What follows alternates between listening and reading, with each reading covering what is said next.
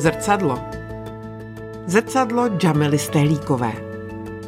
Sen o ty svobodě, jak jednoho dne budeme svobodní, byl takovým klíčovým snem a vnímala jsem to jako hodnotu největší. Každý člověk obohacuje mě úplně stejně, jak já mu třeba v něčem pomáhám. Přišlo mi jako dívce, že tady to je, tady je to ten západ, tady je ta svoboda, tady je to Československo a bez hlavy jsem se zamilovala.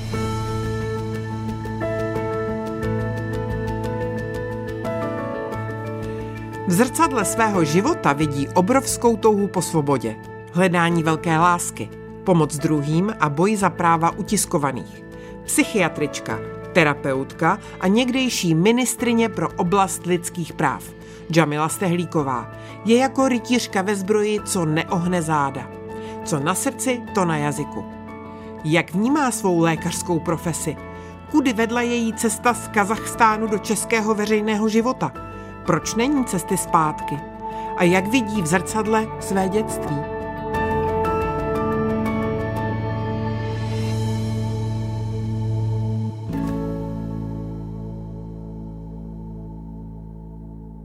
Zrcadlo je vždy zradné.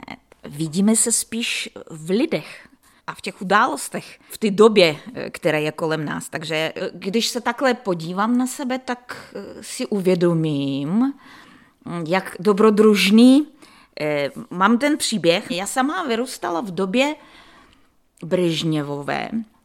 To byl takový vegetariánský socialismus, sice s nelidskou tváří, ale nevraždila se ve velkém. A pamatuji se z té doby, že jsem měla dva sny jako holčička.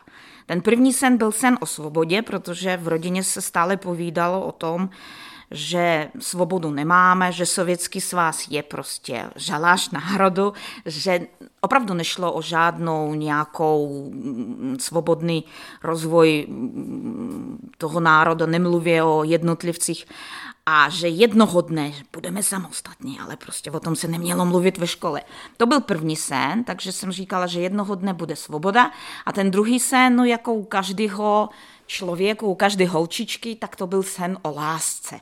Jak jsem vyrůstala v tom poměrně blahobytném období Brežněva, kdy vlastně se nic nedělalo a ten sovětský svaz byl jako na pohlednici, jak všichni byli šťastní a tak dále, v té rodině ve mně podporovali ty postoje proti vlastně utlačitelům, kteří nejenom rusifikují a kolonizují mm, Kazachstán, ale zároveň mají krev na rukou, protože vlastně mm, ta rodina e, ztratila opravdu v obrovské množství lidí. A tím pro mě ten sen o ty svobodě, jak jednoho dne budeme svobodní, byl takovým klíčovým snem a vnímala jsem to jako hodnotu největší. To asi taková hm, vlastnost všech utlačovaných. No a když se teďka dívám do zrcadla a říkám, jak to je e, s tou svobodou. No, ta svoboda, ona nikdy není jako úplně stoprocentně, protože prostě mm, vždycky končí tam, kde začíná svoboda někoho jiného a navíc láska a svoboda jsou skoro neslučitelné.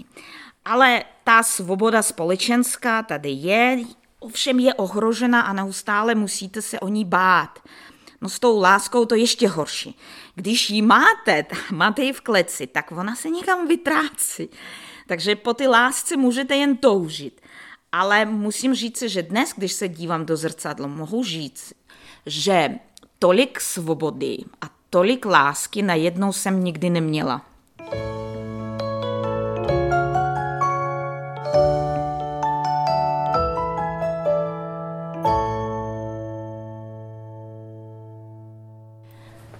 Chodím denně pěšky do práce a zrovna dneska mě čeká taková ta těžká práce, je to rodina uprchlíků Ujgurů ze Xinjiangu, z východního Turkestanu, což je Čína.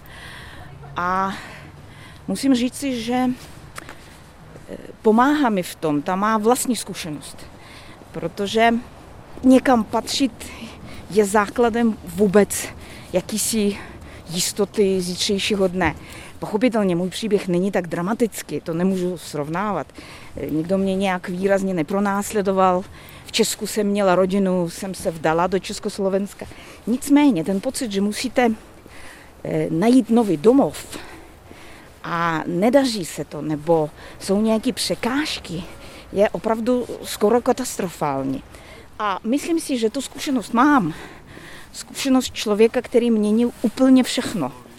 Eh, měnil vlastně domov. Eh, tak mi pomáhá se vcítit do jejich prožívání a myslím si, že získávají ode mě ten pocit jakýsi lidskosti, uchopitelnosti a pochopitelně pomáhá to v léčbě, protože můj obor není o tom, že napíšu prášky proti depresím a ta rodina přestane se bát zítřejšího dne. Ne, eh, ta pomoc spočívá v tom, že jim rozumím, což Česku nerozumí tomu každý, protože třeba když dostávám chejty o tom, že bych se měla vrátit do Kazachstánu, řekla bych, že ráda. V mém věku, kdybych šla do důchodu, klidně by se tam vrátila, ale málo kdo tomu rozumí, že já nemohu se vrátit do zemí, kterou označuji za fasádní demokracii. Eh, nynější prezident, předcházející prezident byli mnou kritizovány, takže žádný vítací výbor tam na mě nečeká. A kdyby, tak vezl by mě asi nikoliv do toho nejlepšího hotelu.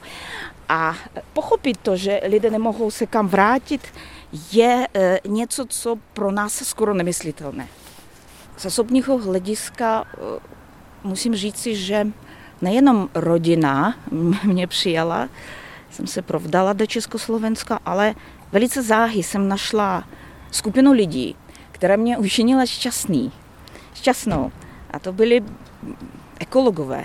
E, bojovali jsme proti bourání Lipkovic za zachování limitu, limitu těžby hnědého uhlí e, v severních Čechách.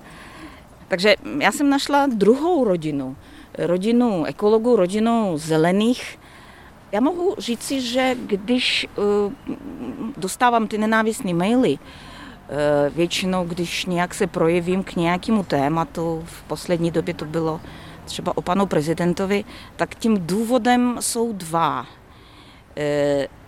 že mýlím se, oni to píšou daleko mm, tvrdším způsobem, Protože za prvně jsem ženská a za druhé mám se vrátit do jurty. A ty argumenty jsou považovány za nepřekonatelné. Prostě žádná ženská z jurty nebude nám o tom mluvit. A e, to já si myslím e, takový ten zakořeněný pocit, toho, že hledám nepřítele a nepřítel je cizí. A když někdo je mi nepříjemný, tak najdu na něm něco, co svědčí o tom, že je cizí. Buď někdo chytrý, nebo mm, já nevím, bohatý, nebo pochází od jinut, nebo je z Prahy a tak dále a tak dále. To je ten princip rozdělující společnost podle právě příslušnosti k pohlaví mm, eh, sociálního původu nebo etnického původu, rasy, může to být i mm, sexuální orientace. Ten princip, který tak prosazuje Miloš Zeman, eh, protože těm lidem se snadno vládne, když eh, najdete nepřítele, poštvete na toho nepřítele, no a pak pochopitelně vznikne taková soudružnost těch našich a s tím se snadno vyhrávají volby. Ale já jsem v Česku šťastná. Mám tady děti, mám tady lásku, mám tady nejlepší kamarády, kdy jsem kdy měla. Já prostě jsem tady doma.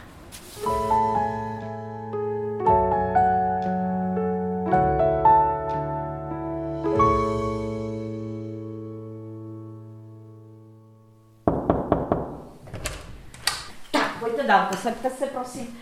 Takže tady máme ordinaci psychiatrickou, ale taky tady probíhá psychoterapie, jsou tady skupiny, Máme tady arteterapii, sem tam děláme se zvířátky, teď v současné době, když je pandemie, bohužel setkáváme se méně a nic nenahradí to osobní setkání. Ordinace je takové, takový místo, kdy člověk je na, v náprostém bezpečí.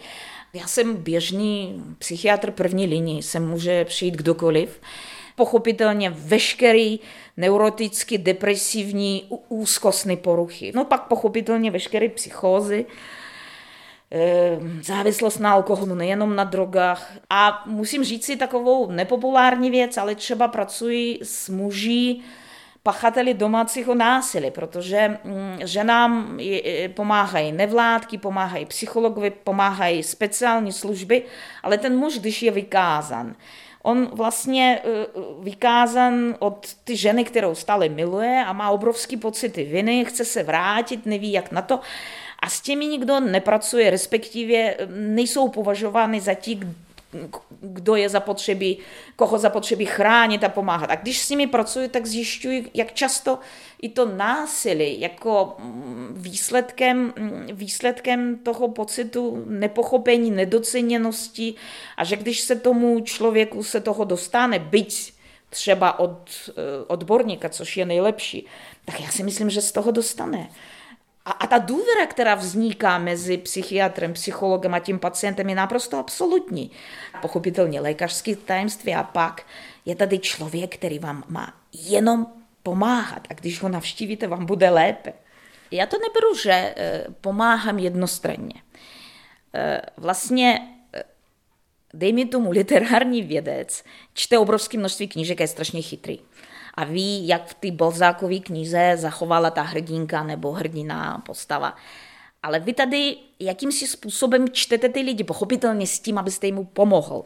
Nechodí sem lidi jenom, eh, aby vyprávěli o svém eh, dobrodružném životě. A to vás nesmírně obohacuje, protože eh, to poznání toho člověka, co je člověk, promítáte taky do sebe. Takže každý člověk obohacuje mě úplně stejně, jak já mu třeba v něčem pomáhám. Eh, a to, že je to pomoc, ano, říká se tomu pomoc, ale to je vždycky oboustranné, protože zase, že když někomu pomůžete, máte pocit své jakýsi abych řekla i moci, ne důležitosti. Ty moci, že máte v moci něco, co konkrétnímu člověku pomůže. A to je nesmírně povzbuzující, protože v tom světě, kdy vlastně nevíte, jak to bude s tou svobodou, jak to bude s tou láskou, jak jako najednou k vám přijde člověk, vyřešíte mu konkrétní problém, ten člověk prostě nějakou dobu je spokojený a šťastný, ale to je něco tak hmatatelného, tak jednoduchého, eh, že vás to minimálně několik dnů drží nad vodou a cítíte se dobře. A naopak, dokonce když já mám nějaký problém a teď řeším eh, většinou tu lásku nebo taky někdy svobodu, jestli prostě mám něco udělat nebo mám raději být sticha, tak vlastně to, že přijde pacient, začnete řešit jeho problémy. A teď najednou vidíte směšnost a malichernost problémů vlastních. Jo, je já řeším, že neposlal mi SMS a to je téma. A teď, když vidíte jako úplně z ptačí perspektivy život nějakého člověka, tak chápete, jak malicherně ulpívat na takových věcech. Pacient odejde, já napíšu to SMS a jsme šťastní. Takže Myslím si, že to mi pomáhá úplně stejně, jak já pomáhám pacientům. Je to reciproční.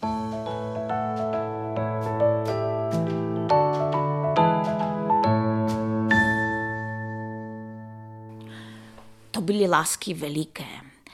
Eh, to mládí, to byly lásky v prostředí moskevského undergroundu, tak si představte, to jsou muzikanti, mm, zakázaný jazz, jsou koncerty, jsou to básnici.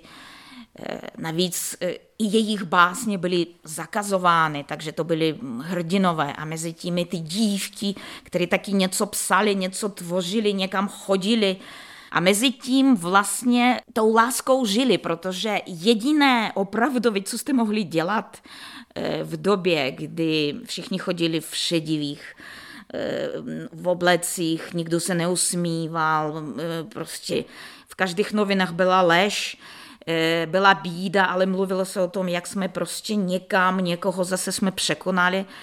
No tak ta láska. To, to byla jediná věc, kdy člověk mohl někam jít, no a něco zažít a, a, a bylo to opravdový. Navíc většina těch mých kamarádů a taky moje lásky většinou měly vysokoškolské vzdělání nebo studovali vysokou. ovšem museli pracovat buď jako topenáře, nebo nejlepší bylo, když to byl noční hlídač. Takže ten noční hlídač měl nějakou obrovskou budovu v centru Moskvy a nějaký ty klíče. No a pochopitelně, jakmile odešel poslední eh, eh, pracující za hodinku, přijeli chlapce a děvčata s portvejnem a dalšími a celou noc jsme debatovali, debatovali jsme o svobodě. Já jsem mm, pracovala už jako psychiatr a vědecký pracovník, měla jsem ambice eh, udělat kariéru jako vědec, jako psychiatr eh, na klinice Korsakova, kde jsem právě potkala i eh, svého manžela a zároveň jsem vydávala samizdat, no vydávala, to vlastně se tisklo na speciálních strojích a mm, tiskla jsem básníky zakázané, třeba Brodsky byl zakázan, a tiskla se to tím způsobem, že eh, přístup k těm strojům eh, měli jenom vyvolený a já jsem dávala to svým pacientům, kteří se léčili většinou pro alkoholismus, protože ta klinika se na to specializovala a oni jako dělníci ze vděčnosti k lékaři to otiskli a přinesli mi třeba 100 kusů který jsme šířili dál. No a jednou jeden dělník to tam nechal v tom stroji a pak pochopitelně udál toho Eh, lékaře a pak jednoho krásného dne, když jsem ordinovala, seděla jsem na té klinice, teď za mnou přišli dva muži v civilu řekli, co to máte, prosím vás, v tom vašem stole, v tom šupleti. Já říkám, no tam mám recepisy a razítka, oni můžete nám to ukázat. Otevřou a co tam není, nějaký sáček s nějakým bílým práškem. Já teď vyprávím, že je to tak absurdní a směšný, ale Eh, eh, sledovala, pak následovala jako zatím to brutální násilí, protože mě teďka vedli to oddělení, teďka ta vrchní sestra tam nějak jako lámala ruky a prostě tam jako, jaká ostuda, jaká ostuda. Eh, všichni pacienti taky pozorovali, jak mě tam odvádí, no a cestou do toho institutu srbského bylo povídání s mladým s mladým vyšetřovatelem, který říkal, a co vy děláte? Já říkáme psychiatry, no už nebudete dělat, ne. A vy děláte ještě něco, no píšu kandidátskou práci, chci udělat disertaci, no to už nepotřebujete, to už nebudete stejně vědec. A to je taková, taková byla debata cestou, takže vlastně to bylo za nic pro nic, protože nevyvíjela jsem žádnou nějakou protistátní aktivitu. Nicméně ten režim za Brežniva, to byl prostě rok 87, fungoval tak, že nějaké ostrůvky ještě se pokoušely provádět represe. Ale další ostrůvky už ty represe neutralizovaly. Takže paradoxem bylo to, že potom věznění v tom institutu srbského ozval se můj vedoucí katedry, který tam volal, musím to říct, byl to generál KGB, profesor Žarikov, eh, ale nikdo jiný nemohl by být šefem kliniky. A rozhovor probíhal tak, že Žarikov volal vedení Institutu srbského a říkal, kdo vám dovolil zavírat mé lidi. Takže já jsem jako jeho člověk byla záhy vrácena na tu katedru, na tu kliniku, ale něco se ve mně zlomilo a tenkrát jsem řekla, že je na čase eh, nějakým způsobem se usadit a potkala jsem na katedře psychiatrii na klinice Korsakova psychiatricky v Moskvě skvělého kolegu z Československa, psychologa. A přišlo mi jako dívce, že tady to je, tady je to ten západ, tady je ta svoboda, tady je to Československo. A bez hlavy jsem se zamilovala. Vzali jsme se, odstěhovali jsme se do Karlových varů. A teďka z té atmosféry, ty glásnosti a perestrojky, z těch e, večírků, kdy jsme četli tu Gulák, tu doktora Živaga, jsem přijela do malého městečka a šla jsem do prvního knihkupectví koupit si Havla. Psal se rok 88. Nikdo nevěděl, kdo to je. Přišla jsem do práce a ptala jsem pana primáře Josefa Jonáše na chomutovské psychiatrii, kde se dá koupit Havel. On začal nějak kašlat, pak mi vyvedl z místnosti a říkat, že Milo, nedělej mi problémy. On věděl, kdo je Václav Havel, ale ten byl zakázaný. Takže musela jsem čekat ještě dalších další rok, než pak tady to propuklo a stal se zázrak.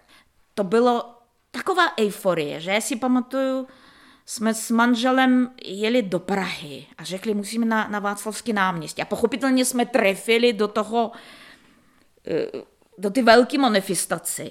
A teď si pamatuju, my jsme se objímali s cizími lidmi. To ten, kdo nezažil, neví. Prostě, prostě ta radost, eh, která neznala mezi. A myslím si, že asi to byly nejšťastnější okamžiky mého života. Já takhle přemýšlím. V roce 2008 jsem byla ministrině pro lidská práva a teď jsme měli předsedat Radě EU a já jsem říkala, to je konec dějin. Co si kdy chtěla, tak jako to je, to je splněný sen, co, co chceš víc. A ještě s chodou okolností budeš ještě v té Evropské unii těm všem ministrům předsedat pro rovnost eh, menšiny. Eh, a, ale pak přišel rok 2014, což byl pro mě rok zlomový a jela jsem s ukrajinskými kamarády na Donbas. Podívat, co se děje. A, a, a pak to byla asi největší deziluze, největší šok polistopadový, když jsem potkala davy lidí, kteří chtěli to všechno zpátky. Oni chtěli zpátky Sovětský svaz, oni chtěli zpátky represe, oni zpátky chtěli stalinismus, oni chtěli zpátky revoluce, ale v tom slova smyslu, že mm, e, řídím to násilím. Stále to drama a to napětí, že nic nemáme jíst na tomto světě. Vráci se takovým tím způsobem, že neustále musíme být naživu. Neustále musíme bojovat za svobodu nebo, nebo za tu lásku.